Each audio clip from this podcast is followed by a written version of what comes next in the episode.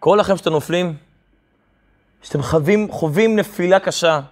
זה יכול להיות בעבודה, דבר מבאס ביותר, נפילה, לא מסתדרים עם הבוס, עם הקולגות. יכול להיות חס ושלום יותר גרוע בבית, אם זה עם הבן או בת הזוג, עם הילדים, רחמנא ליצלן, בפרנסה. אנחנו חווים נפילות, ולפעמים הנפילות נראות כסוף החיים שלנו. כישלון קשה, נפילה קשה, דבר שמעיק מאוד, מציק מאוד. האם באמת זה הסוף? למה אלוקים ברא לנו את הנפילות האלה? למה הוא הביא עלינו את הנפילות? על השאלה הזו נרצה לענות היום בעזרת השם. אבל לפני זה בואו נראה מה אומרת לנו פרשת השבוע. אנחנו מסיימים עכשיו את חומש במדבר. דיברנו עליו לפני חודשיים פלוס, כשפתחנו את החומש, קראנו לו ספר הפקודים, ספר שבו הקדוש ברוך הוא מאוד אוהב אותנו, סופר אותנו, מונה אותנו.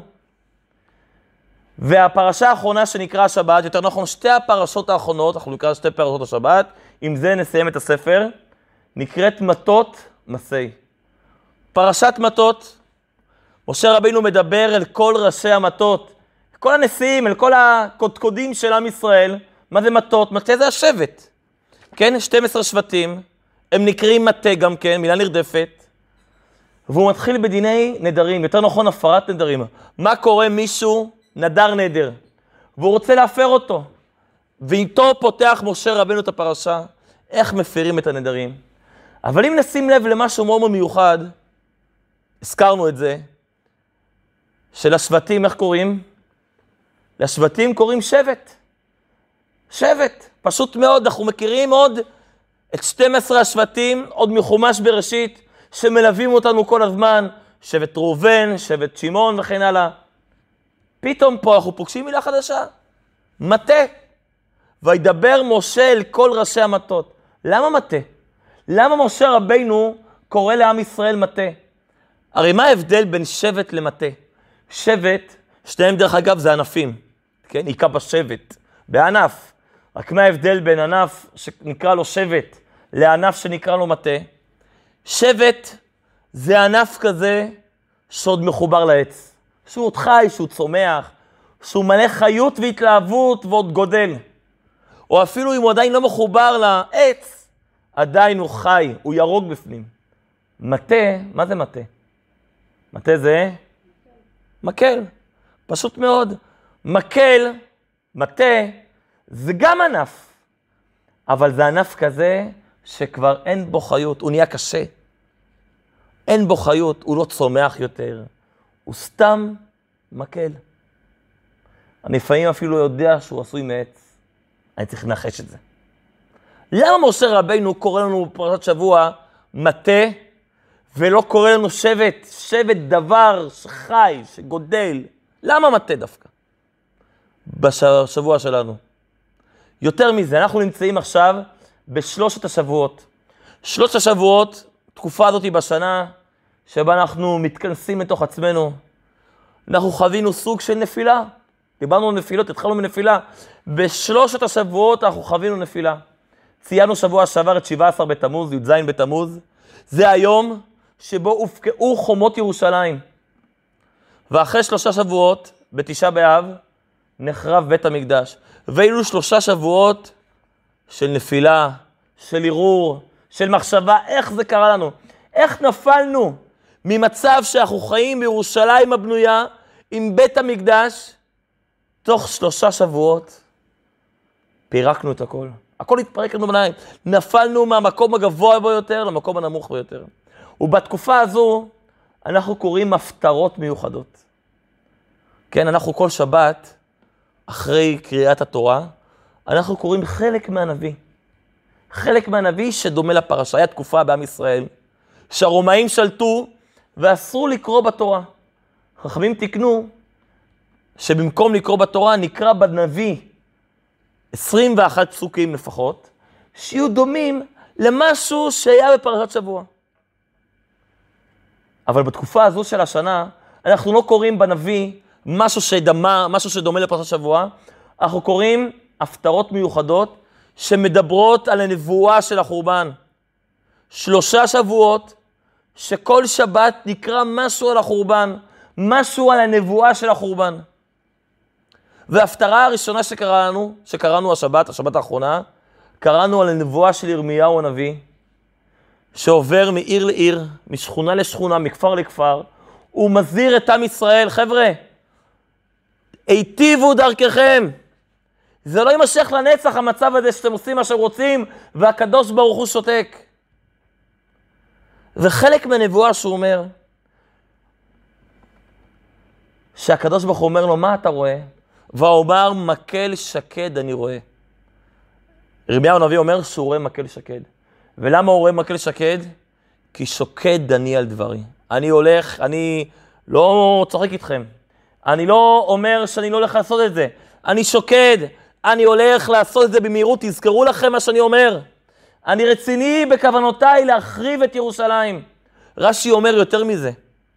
רש"י, הפרשן מספר אחת על המקרא, אומר לנו, אתם יודעים למה ירמיהו בחר דווקא בשקד? שקד זה פרי שגודל מאוד מהר. אתם יודעים כמה זמן לוקח לשקד מרגע החניתה עד שהוא בשל? לוקח לו 21 יום. 21 יום. ובאמת, תוך 21 יום, מ-17 בתמוז עד תשעה באב, נחרב בית המקדש. תדעו לכם, אומר ירמיהו נביא, זה רציני. תוך 21 יום, הקדוש ברוך הוא ירחיב, יחריב את ירושלים. אבל גם פה, בואו נראה משהו מאוד מעניין. אנחנו רוצים להגיד שהשקד הוא צומח במהירות. על מה השקד צומח? השקד צומח על ענף, על העץ. אבל נשים לב מה קורה פה. מה אתה רואה? אומר ירמיהו, מקל שקד אני רואה. למה מקל? הרי על מה צומח השקד? השקד צומח על ענף, ענף שמחובר לעץ, ענף מלא חיות, ענף חי. שקד לא צומח על מקל. למה ירמיהו הנביא משתמש בדימוי מקל? למה מקל ולא עץ? גם פה, וגם בפרשת שבוע, שמשה רבינו קורא לנו מטה, מקל, ולא שבט, ולא ענף חי. מה הסיפור פה? למה פתאום, בבת אחת, גם בהפטרה, גם בפרשת שבוע שאותה אנחנו קוראים בתקופה הזו של בין המצרים, פתאום הפסקנו להיות שבט, הפסקנו להיות ענף, וחזרנו והפכנו להיות פתאום מקל, מטה, מקל יבש בלי חיות. מה קרה איתנו? מסופר על בחור בשם יוסי, שהיה טיפוס כעסן ועצבני, חבר'ה שלא פגשתם, באמת. נרגז בעבודה, ללקוחות, על הבוס. מגיע הביתה חסר סבלנות, צעקות ומריבות עם האישה על בסיס יומיומי, עצבים על הילדים, אין לו יום, אין לו לילה, בחורצ'יק באמת, איך אומרים? חי חיים מלאים בכעסים, מלאים בעצבנות. כולם נגדו. אשתו, הילדים, הבוס, הקולגות הלקוחות, כולם נגדו. יום אחד הוא חש כאבים ברגל. כאב לו הרגל. בסדר, מתעלמים, כואב הרגל. עובר עוד יום ועוד יום. והרגל כואבת. הולכים לרופא, הרופא מסתכל, ואומר ליוסי, יוסי, תראה, אתה צריך ניתוח. צריך ניתוח, יוסי. צריך ניתוח, צריך ניתוח, אז הולכים והוא נשקע בחדר ניתוחים, ורגע לפני שככה מרדימים אותו הרדמה כללית לקראת הניתוח, הוא שומע את אחד הרופאים אומר לאחות לידו, אה, מצב על הפנים. זה נשאר לו מקסימום חודש לחיות. ואיך שהוא שומע את זה, כבר סם ההרדמה כבר השפיע והוא נרדם. הוא מתעורר אחרי כמה שעות, אחרי הניתוח, הוא רואה את אשתו והילדים יושבים לידו, הוא פתאום נזכר בדברי הרופא. בואנה, יש לי חודש. וואי, וואי, וואי. הוא החליט אבל החלטה תקיפה. נשאר לי חודש. מה אשתי? מה הילדים שלי יזכרו ממני? אני רוצה שיזכרו ממני את הכי טוב. אני בחודש הזה הולך לעשות את המאמץ הכי גדול בעולם. הוא חוזר הביתה. מחייך לכל אחד. מכין אוכל, עוזר, סבלנות חבל על הזמן, גם בעבודה, מחייך ללקוחות. כשהוא מגיע פתאום לאיזה נקודת רתיחה מסוימת, נקודה שמישהו עצבן אותו, ככה נראה לו ובא לו, אה, כן? הוא פתאום נזכר, מה, נשאר לי שלושה שבועות. על זה לבזבז את הזמן שלי. ופתאום הוא רואה שאשתו מחייכת יותר. הילדים שמחים יותר, לא מבינים מה קרה. כולם מאושרים יותר, או פתאום הוא רואה שהוא מאושר. הוא אומר, יא אללה, יא אללה, איפה יכולתי להיות כל החיים שלי? על מה בזבזתי? על כעסים, על עצבים, על מריבות, על שטויות. תראו איזה טוב זה. דווקא בחודש האחרון, בגלל שנשאר לי רק חודש אחד, פתאום אני מגלה את זה. אה, חבל שלא ראיתי את זה כבר קודם. עובר חודש, יוסי קם בבוקר, אומר, אולי זה היום זה היום, אבל היום עובר רגיל. והוא כמובן שומר על עצמו, לחייך, לעזור, לשמוח. אולי זה יום אחרון בחיים שלי. לא אבזבז אותו על מריבות ועל כעסים. אבל עובר עוד יום ועוד יום, והוא לא מבין מה קורה. הרופא אמר חודש. אז הוא הולך לרופא, קובע פגישה, ואומר לו, סליחה, מחילה רופא, אני שמעתי... שמעתי אותך, אומר לפני הניתוח, וזה נשאר לו חודש. מה קורה? עבר חודש וחצי? סתם, איך אומרים? כמה אפשר לנתוח אותי? הרופא לא מבין מה הוא רוצה מהחיים. הוא לא מבין מה הוא רוצה מהחיים. כולה ניתוח ברגל, איך הגעת שנשאר לך חודש? תגיד לי, צדיק, מה קרה לך? אומר, אבל ככה אמרת. הרופא מתחיל להסתכל, מתחיל לחשוב, ואז הוא רואה ביומן באמת, שבאותו יום, ליד יוסי שכב עוד בחור, שהייתה לו בעיה הרבה יותר קשה. הבחור ההוא ששכב ליד יוסי, נשאר לו חודש לחיות. אבל יוסי עם הטשטוש של ההרדמה, חשב שמדברים עליו, וחשב שהוא נשאר לו חודש לחיות. אבל מהנפילה הזאתי, מהניתוח הקשה, מזה שיוסי יודע שסך הכל נשאר לו חודש אחד לחיות, מהבור העוצמתי הזה שהוא נפל אליו, שינו את החיים של יוסי.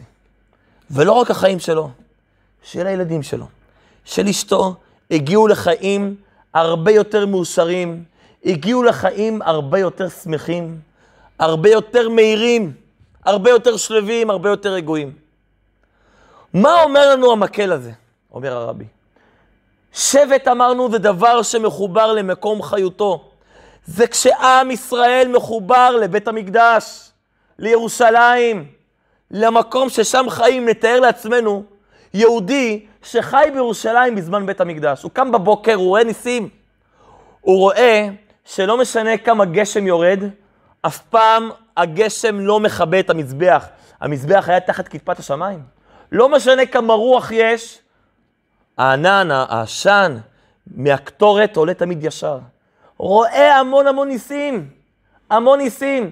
אחד כזה חי חיים מלאי חיות, מלאי התלהבות. נדמיין איך אחד כזה רוצה לעבוד את השם, רוצה לקיים מצוות. איך עושה את זה? עושה את זה מתוך שמחה, עושה את זה בהתלהבות, הוא רואה את הקדוש ברוך הוא. אבל בגלות, חברים, בגלות, הוא כבר לא שבט. הוא כבר לא ענף שמחובר לעץ. בגלות מה הוא? בגלות הוא מטה, מקל יבש. הוא לא מחובר לחיות. איך הוא עושה מצוות? כי צריך, בלי התלהבות, הוא לא רואה ניסים, חסר לו בחיות, חסר לו בהתלהבות. אבל אתם יודעים מה ההבדל בין שבט למטה? דווקא המטה, דווקא הקשה, הענף שהופך להיות מטה שאין בו כבר חיות, איתו אפשר לטפס הרבה יותר גבוה.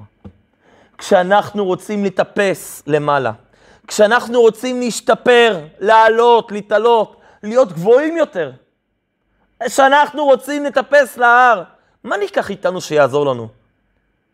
ענף שעוד מחובר לעץ, או ענף שיש בו חיות, שבט, או שניקח מטה, מקל, שיעזור לנו בטיפוס ההר. אין מה לעשות בשביל לטפס אל ההר, בשביל להיות טובים יותר, בשביל להיות נעלים יותר, אנחנו צריכים מטה. וזה מה שאומר לנו גם ירמיהו הנביא. מה אתה רואה? חבר'ה, מקל שקד אני רואה. אני רואה מקל. אתם יודעים למה? כי השקד, יש לו מין תכונה כזו, שהוא הופך את המר למתוק. שקד כשהוא צומח, הוא מר. כשהוא קטן הוא מר.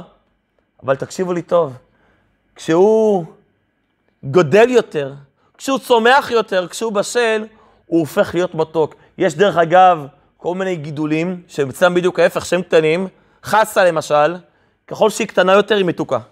ככל שהיא גדולה יותר, היא מרור, הופכים אותה למרור, היא מרירה. השקט בדיוק ההפך. ככל שהוא גדול יותר,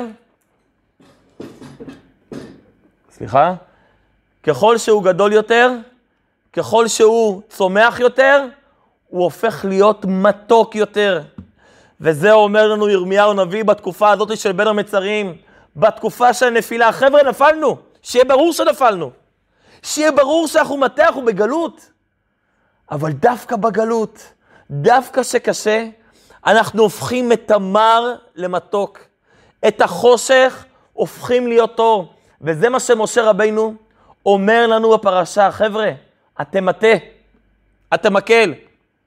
יודעים, שמעתי איך התחיל רמי לוי? איך התחיל רמי לוי? כל האימפריה הזאת היא ענפה. הוא היה בחור צעיר, משפחה ענייה ביותר בירושלים.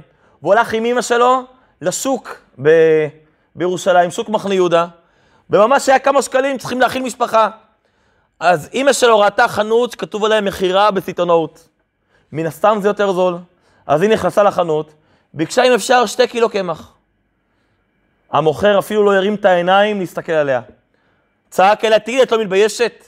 בשביל שתי קילו קמח אני תצאי החוצה! פה אני מוכר סיטונאים, אני לא מוכר ליחידים שבאים לי שתי קילו. ורמי לוי רואה איך מעליבים ופוגעים באימא שלו. איך משמיצים אותה. אז מה אם אנחנו עניים? תגיד שאתה לא מוכר, בסדר, אני נצא החוצה. למה לבזות? מה יכל רמי לוי לעשות? באסה. החיים שלי דפוקים, אנחנו עניים, תראו איך מתנהגים לאימא שלי. במקום זה, מה הוא עשה עם זה? הוא ישר חשב על סטארט-אפ. מה זאת אומרת? בגלל שזה סיטונאי, אתה לא יכול למכור לי שתי קילו קמח? אני אפתח חנות של סיטונאי, ואני אמכור שתי קילו קמח ליחידים. אתם תראו, אני אצליח. והוא פתח את החנות, והוא עשה את זה, והיום אולי, כן, בין הגדולים בארץ, בין המיליונרים הגדולים בארץ, הוא לקח את הנפילה, הוא לקח את העלבון, הוא לקח את המקל, והשתמש בו לעלות להר. השתמש בו כדרבון. למה הדבר דומה? לבני זוג ששומרים כהלכתם את הלכות טהרת המשפחה. רואים ריחוק, רואים ימים של ריחוק, ימים של פירוד, אבל זה לא עובד ככה.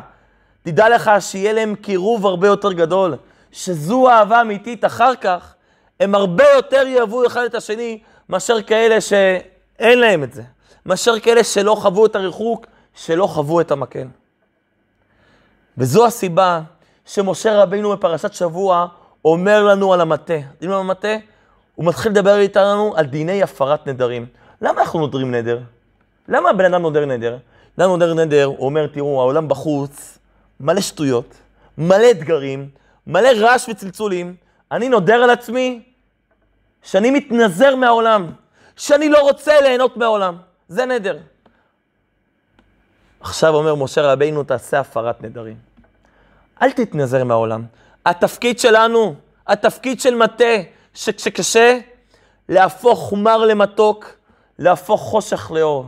אל תתנזר מהעולם, צא לעולם בבקשה. צא לחושך העולם ותאיר את העולם. תביא בו הרבה הרבה אור, דווקא כי אתה מטה, דווקא כי קשה לך, דווקא כי נפלת, כן? הגמרא, מסכת יומא אומרת, ריש לקיש אומר, שבעל תשובה, זדונות, הופכים לו לזכויות, בעל תשובה. עוד פעם, זדונות, עבירות, הופכות להיות פתאום מצוות. שנבין מה זה אומר. אחד, אני יודע מה, היה בטיול בגיאורגיה, לצורך הדוגמה כמובן רק, היה רעב מאוד, רעב, רעב, אכל משהו, אה, כשרות מפוקפקת. כן, לא יודע, לא ברור בדיוק. כל כך רעב, לא יכול להתאפק, ואחרי שהוא שבע הוא חשב לעצמו, יא אללה, מה עשיתי? הוא סיים לאכול את הצלחת, הוא התחיל לאכול את הלב. אבל נו, חטאתי. אחרי 120 הוא עולה לשמיים, אומרים לו, אה, יעקב, ברוך הבא, קדימה לגן עדן. אומר, התבלבלתם אולי, אני גן עדן, איך? אומרים לו, כן, מה עשיתי? אתה זוכר את הצלחת ההיא בגיאורגיה? שאכלת לא כשרה? נו, בסדר, זו הייתה עבירה, אבל היא הפכה לך להיות זכויות. אז יש לך זכויות עכשיו, כנס לגן עדן. זה המצב. מה הסיבה? מילא הקדוש ברוך הוא ימחק לו את העבירות, זה בסדר. אבל עד כדי כך שבזכות הצלחת ההיא, ייכנס לגן עדן? בזכות הצלחת ההיא יהיה לו עוד מצווה? איך זה קורה? מסביר אדמו"ר הזקן בעל התניא, פשוט מאוד. מה קרה אחרי הנפילה הזאת הנוראה? מה קרה אחרי שאותו יעקב נפל בגיאורגיה עם הצלחת? המצפון שלו כל כך חיסר אותו, וכל כך הציק לו, שזה גרם לו אחר כך להחליט שמהיום, לא, הוא לא מקפיד על כשרות וכל מקום שכתוב כשר הוא אוכל, מהיום רק הרב לנדו והעדה החרדית, והוא יתעקש על זה, ורק דברים הכי הכי מהודרים, רק אותם הוא יאכל. זאת אומרת, בגלל הנפילה, הוא התעלה הרבה יותר. הוא הגיע למצב הרבה הרבה יותר גדול, לכן זדונות הפכו לזכויות, כי שמע, הם היו drive, הם היו ירידה לצורך עלייה. וזה, על זה מדברת הפרשה. לכן משה רבנו קוראים לו מטה. עכשיו, בתקופה הזאת של בין המצרים, של הנפילה, אנחנו קשים, אין חיות, אין בית מקדש, אין גאולה. לכן ירמיהו הנביא קורא לנו מקל שקד. מקל. אבל דווקא כי אנחנו מקל קשים יותר. דווקא אנחנו מטה, אנחנו יכולים להתאפס הרבה הרבה יותר. אנחנו רואים בעם ישראל, לאורך כל ההיסטוריה, דווקא כשקשה, דווקא כשמציק, כן, אנחנו יכולים לראות שיש דווקא איזושהי מלחמה נגדנו, פתאום כולנו מתאחדים. כשמי, כשיש לנו מקל, כשיש לנו ימים של קושי, כן? שנבין, עם ישראל איך צומח, כן? נדמיין שאת המדינה, פה בארץ ישראל, הפרחנו את השממה שלוש שנים אחרי השואה הנוראה. שלוש שנים, סך הכל. נחשוב מה זה, אנשים, אין משפחה אחת שלא התפרקה בעם ישראל בשואה. אין. אין, בשום מקום. כל העם היהודי נשבר. במקרה כזה, מה אחד אחר היה אומר? שחרר אותי. תן לי עכשיו לבוא, תן לי את החיים שלי בשקט, תן לי לגמור אותם כמו בן אדם. אבל לא עם ישראל. עם ישראל, אוקיי, שמו לנו מקל, מטה, הביאו לנו קושי, אנחנו מפה רק נצמח. תזכרו טוב מאוד, חבר'ה. חברים יקרים מאוד מאוד, תזכרו, יש מקל בחיים, יש נפילות, אבל את כל הנפילות שלנו, הקדוש ברוך הוא מביא לנו על מנת שנצמח בעזרת השם. שנזכה כולנו לצמיחה ומתוך שמחה ולגאולה שלמה בעזרת השם.